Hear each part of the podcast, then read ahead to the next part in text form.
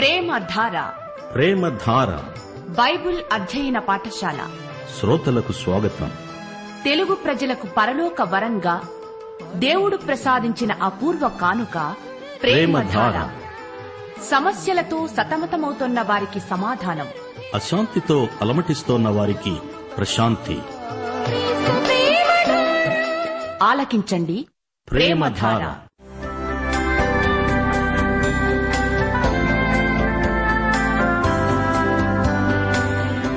యేసుక్రీస్తు ప్రభు దైవత్వాన్ని, ఆయన ఔన్నత్యాన్ని, ప్రధాన యాజకత్వాన్ని, ఆయన చేసిన బలియాగాన్ని, ఆయనతో విశ్వాసులకుండే సంబంధాన్ని వివరించే పత్రిక హెబ్రీయులకు వ్రాసిన పత్రిక.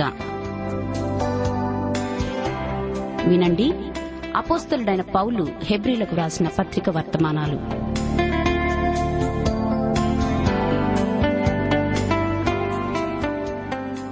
ప్రియ శ్రోతలు, బాగున్నారా? ఈ లోక పరిస్థితులు రాను రాను భయంకరంగా పరిణమిస్తున్నాయని కంగారు పడుతున్నారా? మనం ఈ లోకంలో ఉన్నా పరలోక పౌరులం. ఇక్కడ ఉంటూ కూడా పరలోకంలో ఉన్నట్లే ఉత్సాహంగా బతకగలం. అసలు నరకం మనుషుల కోసం ఉద్దేశించింది కాదు, అది సైతానుకు, సైతాను దూతలకు నియమించబడింది. మనం రక్షించబడిన వారము గనుక మనకు పరలోకం, నిత్య జీవం నియమించబడి ఉన్నాయి. దేవుని వాక్యాన్ని, ఆయన రక్షణను నిర్లక్ష్యం చేయకూడదు. సైతానుకు దగ్గరైన వారు యేసుక్రీస్తుకు, పరలోకానికి దూరమైపోతారు. రక్షించబడి సత్క్రియలలో అభివృద్ది చెందిన వారికి, రక్షణ లేక సైతానీయ లక్షణాలలో కొనసాగే వారికి కేటాయించబడిన రెండు ప్రత్యేక స్థలాలున్నాయి. మత్తయి సువార్త ఇరవై ఐదో అధ్యాయం ముప్పై నాలుగు నలభై ఒకటి వచనాలు. కుడివైపున ఉన్న వారిని చూచి ఆయన అంటాడు, నా తండ్రి చేత ఆశీర్వదించబడిన వారలారా రండి, లోకము పుట్టినది మొదలుకొని మీ కొరకు సిద్ధపరచబడిన రాజ్యమును స్వతంత్రించుకొనండి. ఎడమవైపున ఉన్నవారిని చూచి అంటాడు, శపింపబడిన వారలారా నన్ను విడిచి అపవాదికి, వాని దూతలకు సిద్ధపరచబడిన నిత్యాగ్నిలోకి పోండి. శ్రోతలు చూచారా, దేవుని బిడ్డలు నీతిమంతులై నిత్యజీవమునకు వెడితే, ఆరక్షిత ప్రజలేమో నిత్యశిక్షకై పోతారు. రండి, రేడియోకు దగ్గరగా వచ్చి కూర్చోండి, ప్రార్థించుకుందాము. పరలోక దేవా, జ్ఞానము, శక్తి, ప్రేమలకు నిధివైన మా పరమతండ్రి యేసుదేవా, పరిశుద్ధాత్మదేవా, ప్రభు నీకు మా హృదయపూర్వక కృతజ్ఞతలు. యేసునామమున నీ కృపామహదైశ్వర్యాన్ని మాకనుగ్రహించావు, నీకు మా కృతజ్ఞతలు.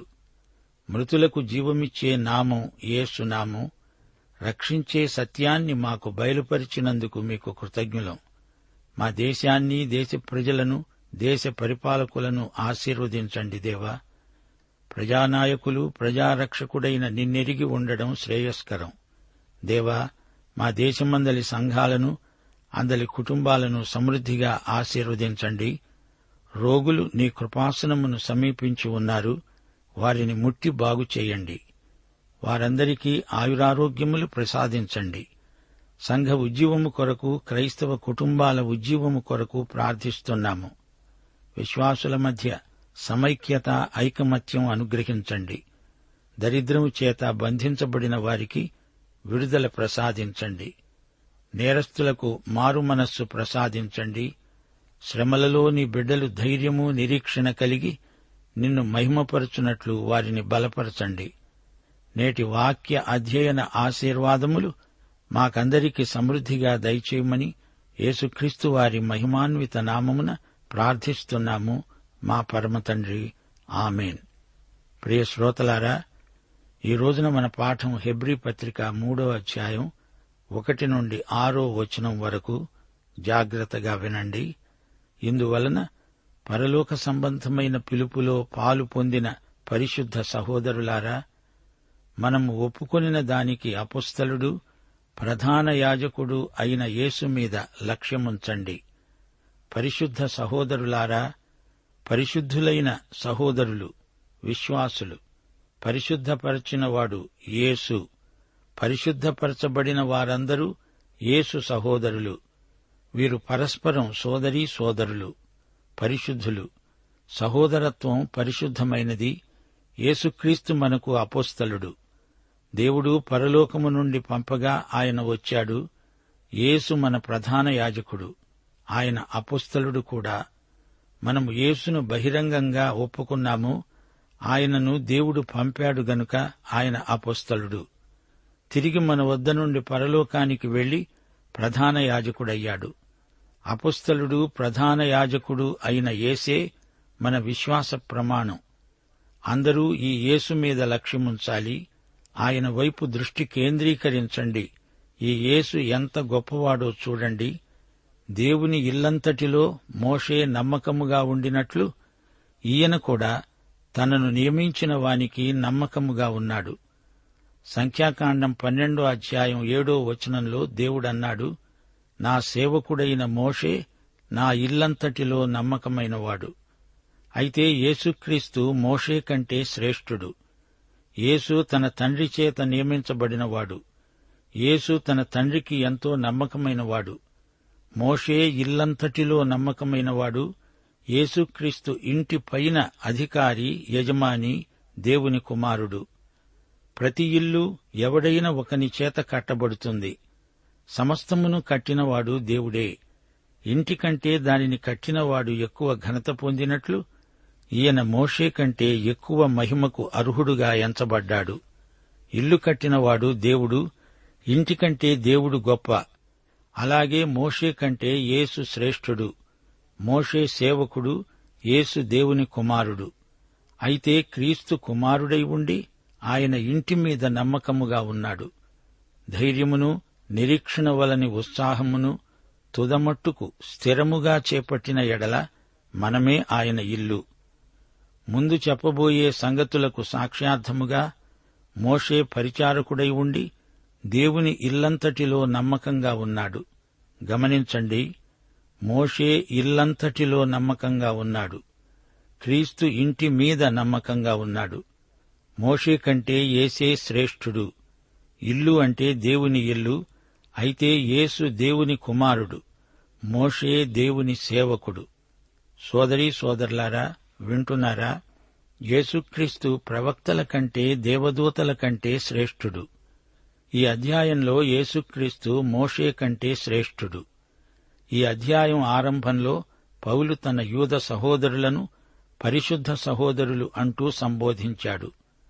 శరీరరీత్యా పౌలు హెబ్రీయుడే. పరిశుద్ధ సహోదరులు దేవునికి ప్రత్యేకించబడినవారు, దేవునికి ప్రతిష్ఠించబడినవారు, దేవునికి చెందినవారు. పరలోక పిలుపులో అందరూ పాలు పొందినవారు. ఇశ్రాయేలుకు దేవుడు భౌతిక ఆశీర్వాదాలెన్నో వాగ్దానం చేశాడు. వర్షం కురిపిస్తానన్నాడు, పంటలు పండుతాయి అన్నాడు. అంతేకాదు, దేవుడు వారికి ఆధ్యాత్మిక ఆశీర్వాదాలు కూడా వాగ్దానం చేశాడు. భౌతికమంతా ఆధ్యాత్మికం కాదని కొందరి ఆలోచన. అది సరికాదు. డబ్బు భౌతికం కాని దాన్ని ఆధ్యాత్మిక సేవకు వాడుతాము గదా. భౌతికమైన వనరులు ఆధ్యాత్మికంగా దోహదపడతాయి. దైవసేవకు డబ్బు ఇవ్వడం ఆధ్యాత్మికం, భౌతికం ఆధ్యాత్మికం అని రెండు ప్రత్యేక శాఖలు అనుకోవద్దు. ప్రతి మంచి భౌతికాశీర్వాదము ఆధ్యాత్మికమే గాని దాన్ని వాడే విధానాన్ని బట్టి అది సఫలమవుతుంది. ఒకప్పుడు ఈ హెబ్రీయులు భౌతిక ఆశీర్వాదాల స్థాయిలో ఉన్న సహోదరులు. ఇప్పుడు వీరు పరలోక సంబంధమైన పిలుపులో పాలు పొందిన పరిశుద్ధ సహోదరులు. వీరిప్పుడు యేసుక్రీస్తు ప్రజలు. వీరిప్పుడు ఒక కొత్త యుగంలో ప్రవేశించారు. గతంలో వారు జంతు బలులర్పించారు. వారప్పుడు మోషే ధర్మశాస్త్ర యుగానికి చెందినవారు. ఆ యుగధర్మాన్ని పాటించారు. అయితే అదంతా యేసుక్రీస్తునందు నెరవేరింది. ఇప్పుడు వీరికి పరలోక సంబంధమైన పిలుపు ఉంది. ఇహలోక సంబంధమైన పిలుపు పరలోక సంబంధమైన పిలుపుగా పరివర్తన చెందింది. ఈ పిలుపులో అందరూ పాలిభాగస్థులు. యూదుడు విశ్వాసి అయితే అతడు యూదుడుగా ఉండడం మానేయాలా? అలాంటిదేమీ లేదు. యూదుడు విశ్వాసి అయితే అతడు యూద క్రైస్తవుడు. భారతీయుడు విశ్వాసి అయితే భారతీయ క్రైస్తవుడు. జాతీయతను ఎలా విడువగలము? దేవుని బిడ్డల జాతీయత నిలిచి ఉంటుంది. అతడు యూదుడే. ఇప్పుడు దేవుని ప్రత్యక్షంలోకి ముందడుగు వేశాడు. ఇప్పుడు హెబ్రీయుడు పరలోక సంబంధమైన పిలుపులో పౌలుతో పాటు పాలు పొందుతున్నాడు. ఈ విధంగా పరిశుద్ధ సహోదరుడవుతున్నాడు.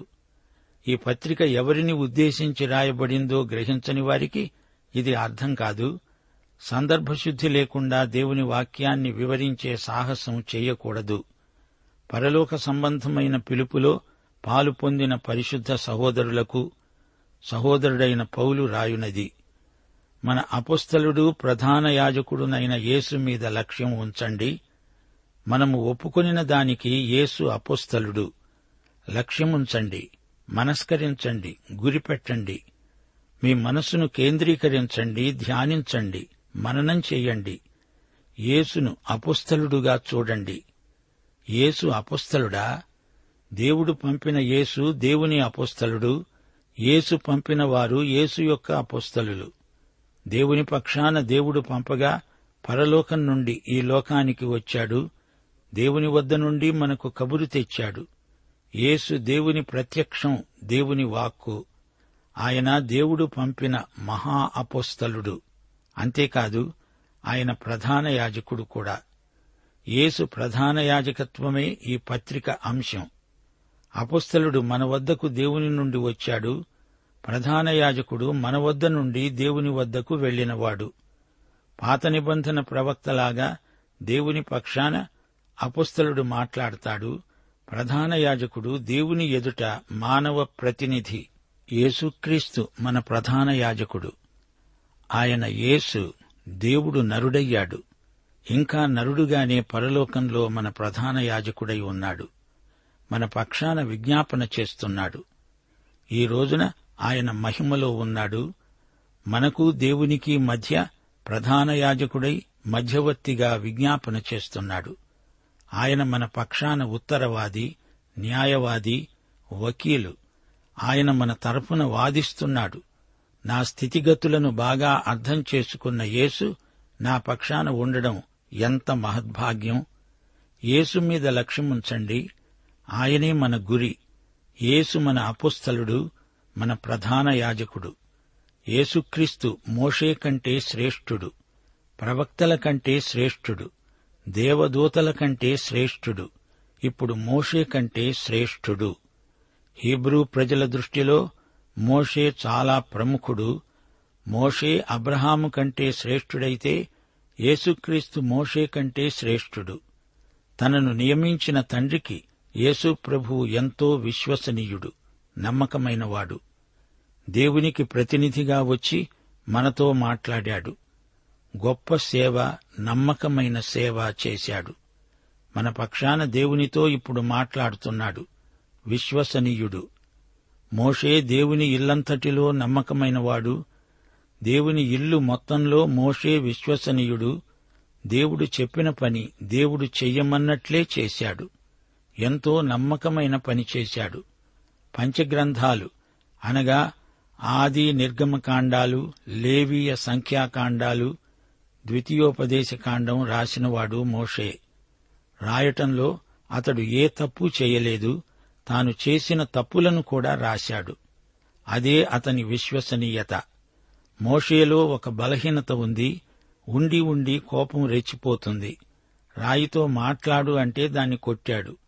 ఆ రాయి క్రీస్తుకు సంకేతం. క్రీస్తు మన కోసమై చేసిన దానికి రాయి ప్రతీక.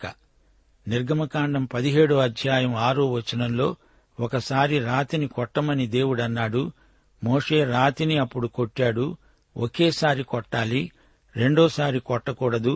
క్రీస్తు మన కోసం ఒక్కసారే సిలువ వేయబడ్డాడు. రెండోసారి ఆయనను సిలువ వేయకూడదు. రెండోసారి రాతిని తొందరపడి మోషే కొట్టాడు. అది తప్పు. కొన్ని తప్పులు చేశాడు. ఏదేమైనా మోషే పరమసాత్వికుడని దేవుని ప్రశంస పొందాడు. మోషే విశ్వసనీయతను దేవుడు ఎంతో మెచ్చుకున్నాడు. నమ్మకమైన వారిని ఎంతో ప్రోత్సహిస్తాడు మన ప్రభువు. మత్తయి సువార్త ఇరవై ఆరో అధ్యాయం ఇరవై ఒకటో వచనం, భళా నమ్మకమైన మంచి దాసుడా. మనమెవరివైనా, ఎన్ని అర్హతలున్నా ప్రభువు చూచేది మన విశ్వసనీయత. కొంచెమైనా గొప్పైనా ప్రతి విషయంలో నమ్మకంగా ఉండాలి. మోషే ఎంతో నమ్మకమైన వ్యక్తి.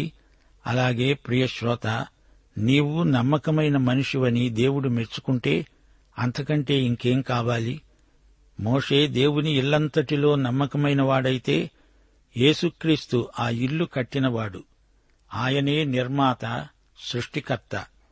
ఆ మాటకొస్తే మోషేను సృజించినవాడు ఆయనే.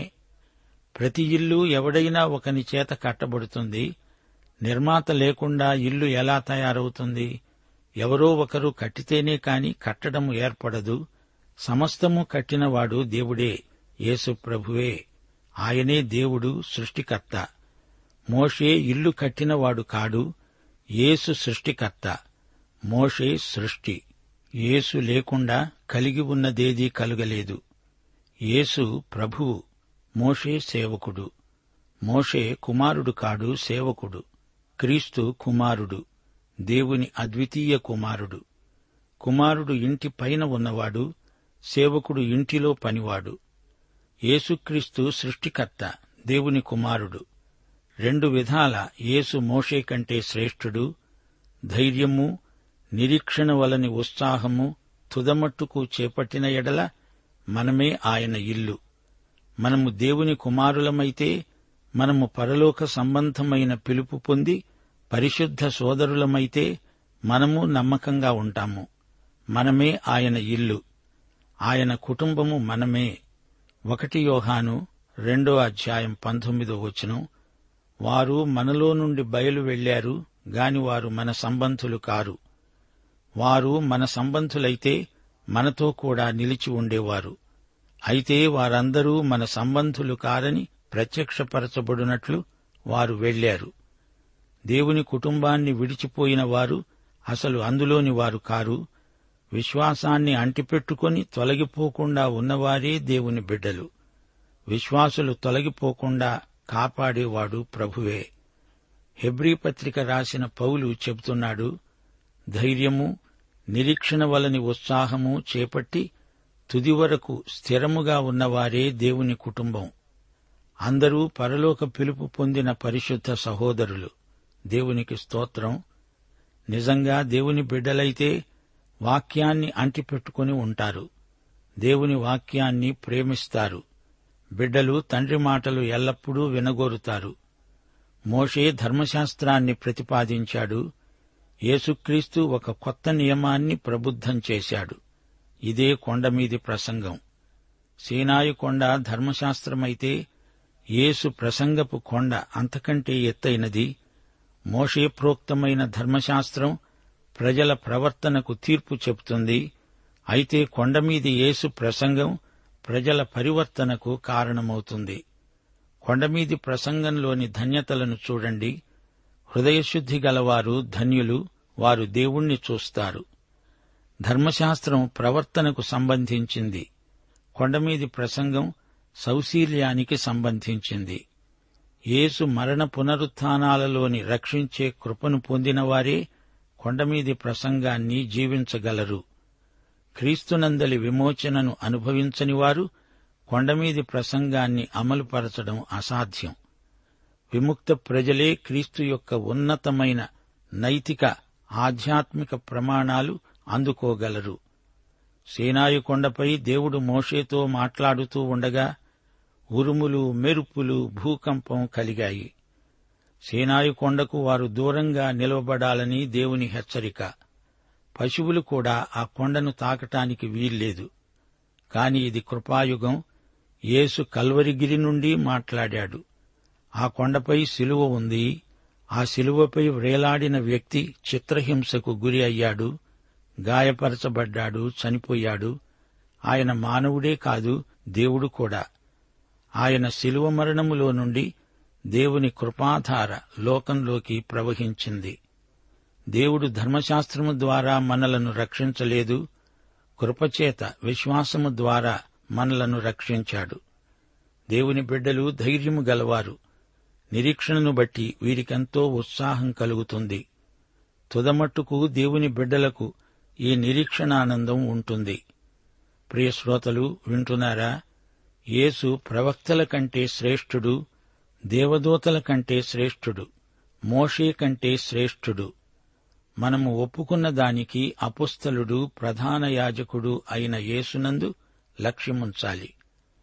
హెబ్రీ పత్రిక పన్నెండో అధ్యాయం మూడో వచనంలో ఇలాంటి హెచ్చరికే ఉంది, మీరు అలసట పడక మీ ప్రాణాలు విసుకక ఉండునట్లు పాపాత్ములు తనకు వ్యతిరేకముగా చేసిన తిరస్కారమంతా ఓర్చుకొన్న ఆయనను తలంచుకొనండి.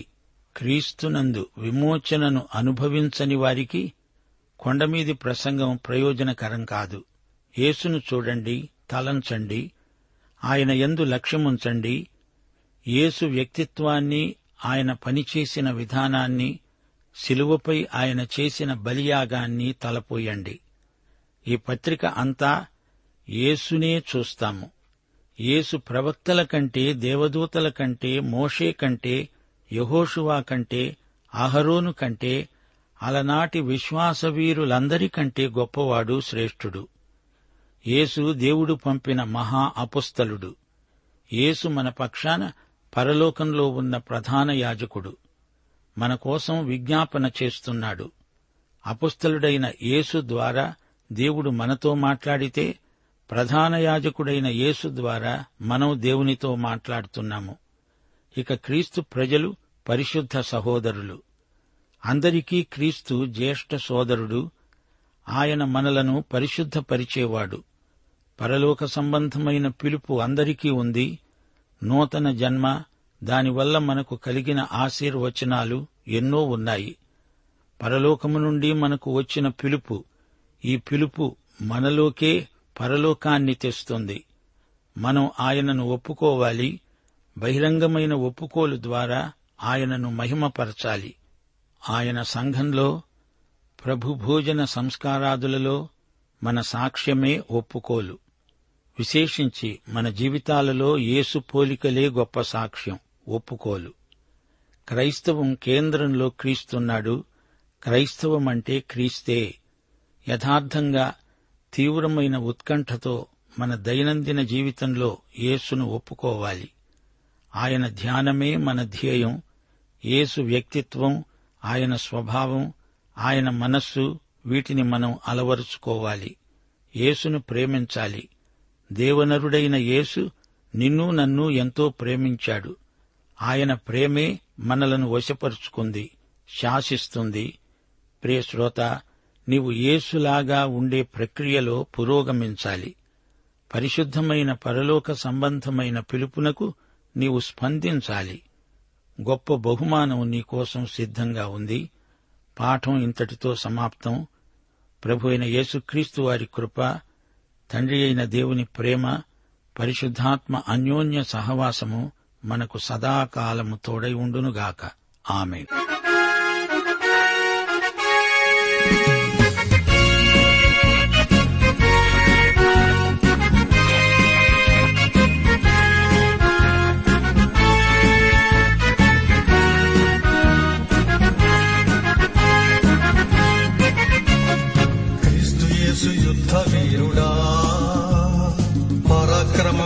బలాఢ్యుడా, అరవీర భయంకరుడా, వెనుదిరుగని యుద్ధ శూరుడా, క్రీస్తు యేసు యుద్ధ వీరుడా, పరాక్రమం గల బలాఢ్యుడా, అరవీర భయంకరుడా, వెనుదిరుగని యుద్ధ శూరుడా. ఏదిరా సాక్ష్యము, అసలింతకు నీవెవరి పక్షము? ఏదిరా నీ సాక్ష్యము, అసలింతకు నీవెవరి పక్షము? మత్తు నిదుర నీకేలరా, వైరి చిత్తులన్నీ చిత్తు చేయరా. మత్తు నిదుర నీకేలరా, వైరి ఎత్తులన్నీ చిత్తు చేయరా. క్రీస్తు యేసు యుద్ధ వీరుడా, పరాక్రమం గల బలాఢ్యుడా, అరవీర భయంకరుడా, వెనుదిరుగని యుద్ధ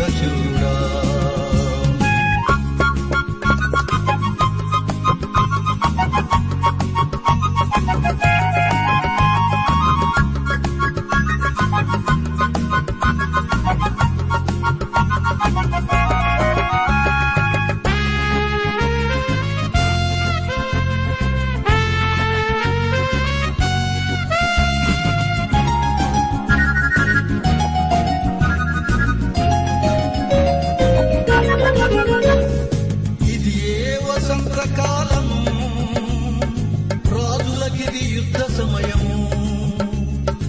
ఇది ఏ వసంతకాలము రాజులకిది యుద్ధ సమయము. మిద్దె మీద నడక ఏలరా, వైరి చిత్తులు గుర్తించవేలరా. మిద్దె మీద నడక ఏలరా, వైరి చిత్తులు గుర్తించవేలరా. క్రీస్తుయేసు మంచి సైనిక, లోకాశలందు చిక్కుపడకురా. సర్వాంగ కవచమేదిరా, దాని దుమ్ము దులుపుకొని ధరించరా. ఏదిరా నీ సాక్ష్యము, అసలిందుకు నీవెవరి పక్షము. ఏదిరా నీ సాక్ష్యము, అసలిందుకు నీవెవరి పక్షము. మత్తు నిదుర నీకేలరా, వైరి ఎత్తులను ఎత్తు చేయరా. మత్తు నిదుర నీకేలరా, వైరి ఎత్తులను ఎత్తు చేయరా. క్రీస్తుయేసు యుద్ధ వీరుడా, పరాక్రమం గల బలాయుడా, అరవీర భయంకరుడా,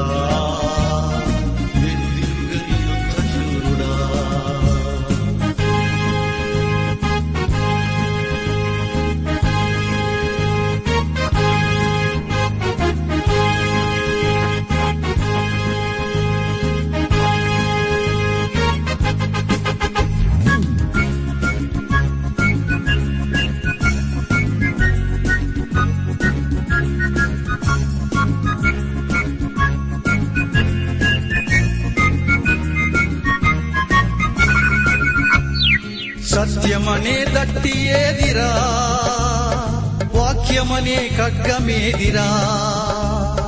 సత్యమనే దట్టి ఏదిరా, వాక్యమనే ఖడ్గమేదిరా. సాహసంబు తోడ వైరిని, గుర్తించి నిలిచిపోరు సల్పరా. ప్రేమధార బైబిల్ అధ్యయన కార్యక్రమంలో మీరింతవరకు హెబ్రీ పత్రిక వర్తమానాలు వింటూ ఉన్నారు. ఈ పత్రిక వర్తమానాలు మీ అనుదిన ఆత్మీయ జీవితాన్ని మరింత శక్తితో, ధైర్యంతో, సహనంతో కొనసాగించడానికి సహాయపడగలవని భావిస్తున్నాం. ప్రస్తుతం మీరు వింటున్న హెబ్రీ పత్రిక ధ్యానాలపై ఎవరు గొప్ప అనే పుస్తకాన్ని సిద్దం చేస్తున్నాం. ఎవరు గొప్ప అనే ఈ చిన్న పుస్తకం ఈ సృష్టిలో అన్నిటికంటే సృష్టికర్త అయిన ప్రభు ఎలా గొప్పవాడో విశదపరిచి, తద్వారా మీలో గొప్ప విశ్వాసాన్ని కలిగించడానికి ఎంతో సహాయపడగలదు. ఎవరు గొప్ప అనే ఈ చిన్న పుస్తకాన్ని ఉచితంగా పొందగోరేవారు ఈ రోజే మాకు వ్రాసి లేదా ఫోన్ చేసి మీ పేరు నమోదు చేయించుకోవచ్చు. మా అడ్రస్ ప్రేమధార, ట్రాన్స్‌వర్ రేడియో ఇండియా, తపాలా సంచి నాలుగు, సికింద్రాబాద్ ఐదు సున్నా సున్నా సున్నా ఒకటి ఏడు. మా ఫోన్ నంబర్ తొమ్మిది మూడు తొమ్మిది తొమ్మిది తొమ్మిది ఐదు రెండు ఐదు ఏడు సున్నా. మరొక నంబర్ తొమ్మిది మూడు తొమ్మిది తొమ్మిది తొమ్మిది ఐదు రెండు ఐదు ఎనిమిది సున్నా. మా email ID Telugu TTB at radio eight eight two dot com.